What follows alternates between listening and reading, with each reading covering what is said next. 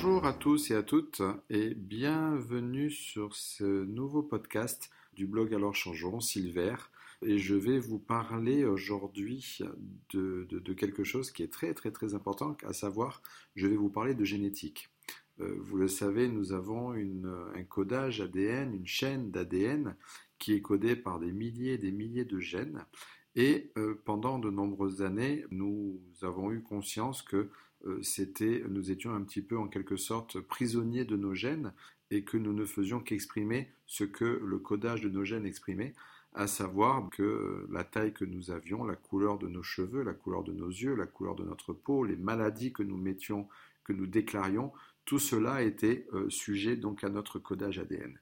Cependant, début des années 2000, euh, les scientifiques ont fait une énorme découverte et comme souvent les découvertes se font accidentellement, euh, ces scientifiques se sont, rendus compte qu'il y avait euh, une voie différente à la génétique, que la génétique s'exprimait différemment, et donc on créé une nouvelle euh, science qui s'appelle non plus la génétique, mais l'épigénétique.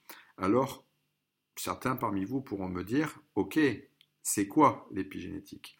Tout simplement, l'épigénétique, c'est la science de l'impact de notre alimentation, de notre environnement, donc de notre alimentation, de notre respiration, euh, de notre mode de vie, de nos pensées, de nos émotions sur notre codage génétique. Les scientifiques se sont rendus compte que euh, nous n'avions pas tous nos gènes qui étaient actifs. Euh, nous entendons souvent parler de génotype et de phénotype, c'est-à-dire l'expression de nos gènes. Or, nous savons maintenant qu'en fait seulement une petite partie de ces gènes est dite active, c'est-à-dire nous avons approximativement entre 15 et 20 de, notre, euh, de nos gènes qui sont codés de façon active et nous avons entre 80 et 85% de nos gènes qui sont donc endormis, inactifs. C'est ce que les scientifiques appellent l'ADN poubelle, le junk DNA. Donc c'est un ADN qui ne sert pas à grand-chose, qui est donc inactif et qui n'exprime rien chez nous. Et ce dont les scientifiques se sont rendus compte, et encore une fois de façon accidentelle, c'est que en fonction de notre vie, en fonction de notre alimentation, en fonction de notre respiration, et plus que tout, en fonction de nos pensées positives ou négatives, nous étions capables de pouvoir activer certains gènes inactifs et désactiver des gènes actifs. Toujours, toujours dans ce pourcentage de 80, 85, 15, 20.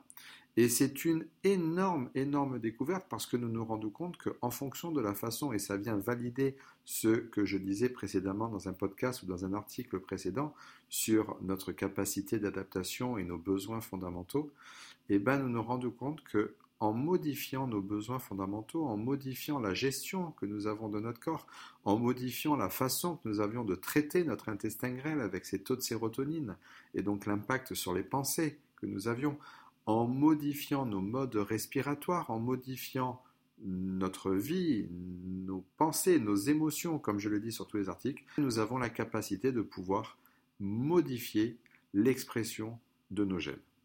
Le docteur Esteller du, Centre de recherche sur le cancer de Madrid a fait d'énormes travaux sur le séquençage, euh, génétique et notamment il a travaillé sur le séquençage de centaines et de centaines de jumeaux homozygotes, c'est-à-dire qui, sont issus du même œuf. Et il a ainsi mis en évidence que lorsque des jumeaux, des jumeaux homozygotes issus du même œuf, qui ont donc euh, le, même, codage génétique, quand ces, jumeaux vivaient séparément et que leur vie était différente, donc avec une, expression, c'est-à-dire avec euh, des émotions différentes, avec euh, une gestion de leur être, une gestion de leur alimentation, une gestion de leur respiration, un environnement différent, et se rendaient compte que l'expression de leurs gènes était totalement modifiée et qu'ainsi ils mettaient en place des pathologies qui n'étaient pas les mêmes alors qu'ils avaient le même séquençage génétique. Des études réalisées par le CNRS en 2006 et qui ont, sont parues dans les, dans revues telles que le quotidien du médecin ou Science et Avenir ont mis en évidence que euh, ben, bon nombre de maladies telles que le cancer, les allergies, l'asthme, l'autisme, les syndromes dépressifs, la schizophrénie, l'Alzheimer, l'obésité, tiraient en partie leur origine de ces dysfonctionnements épigénétiques. Donc c'est ce qu'on appelle l'épigénétique. Des études réalisées aux États-Unis et validées par l'Académie des sciences américaines ont montré l'impact euh, sur notre vie de notre alimentation, respiration, etc. d'un point de vue génétique.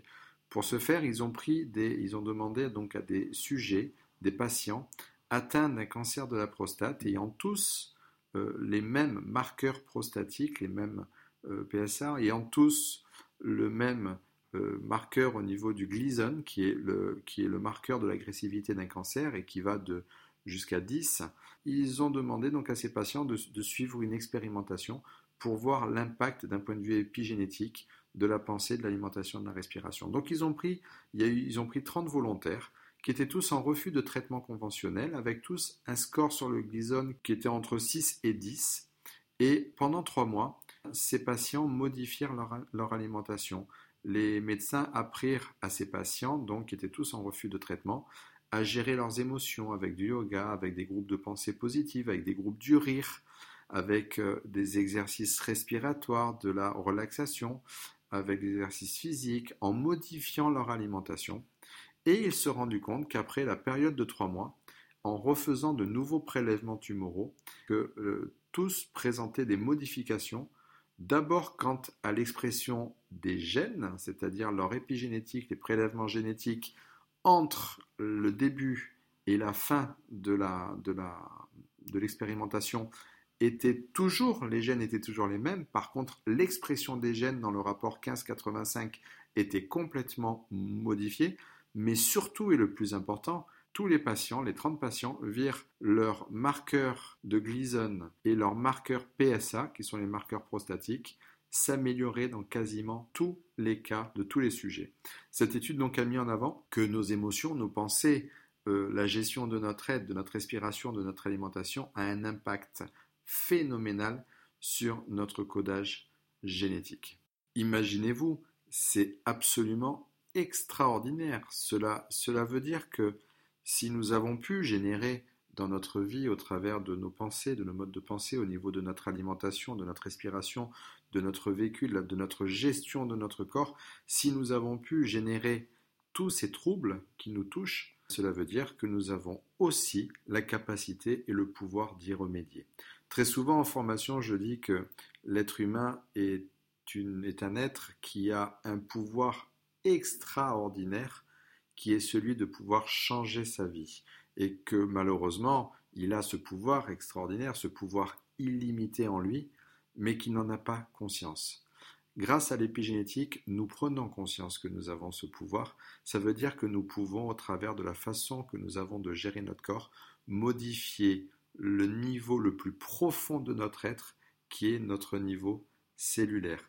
Cette vision a changé radicalement ma vie parce que elle m'a permis de prendre conscience que j'étais responsable de ce qui m'arrivait, des soucis de santé que j'avais, de tout ce mal que je m'étais infligé en maltraitant ma physiologie et qui avait généré tout ce que je vivais, tout ce qui m'était arrivé d'un point de vue santé. Et la chose merveilleuse que je découvrais, c'était que j'avais ce fabuleux pouvoir de pouvoir inverser les données. Et c'est ce que je fis. C'est ce que je fis il y a quelques années en arrière. J'ai pris conscience que j'avais entre mes mains les rênes de ma vie et que je pouvais les modifier, que je pouvais donner à ma vie le sens et la direction que j'avais envie de lui, dans laquelle j'avais envie de la mettre.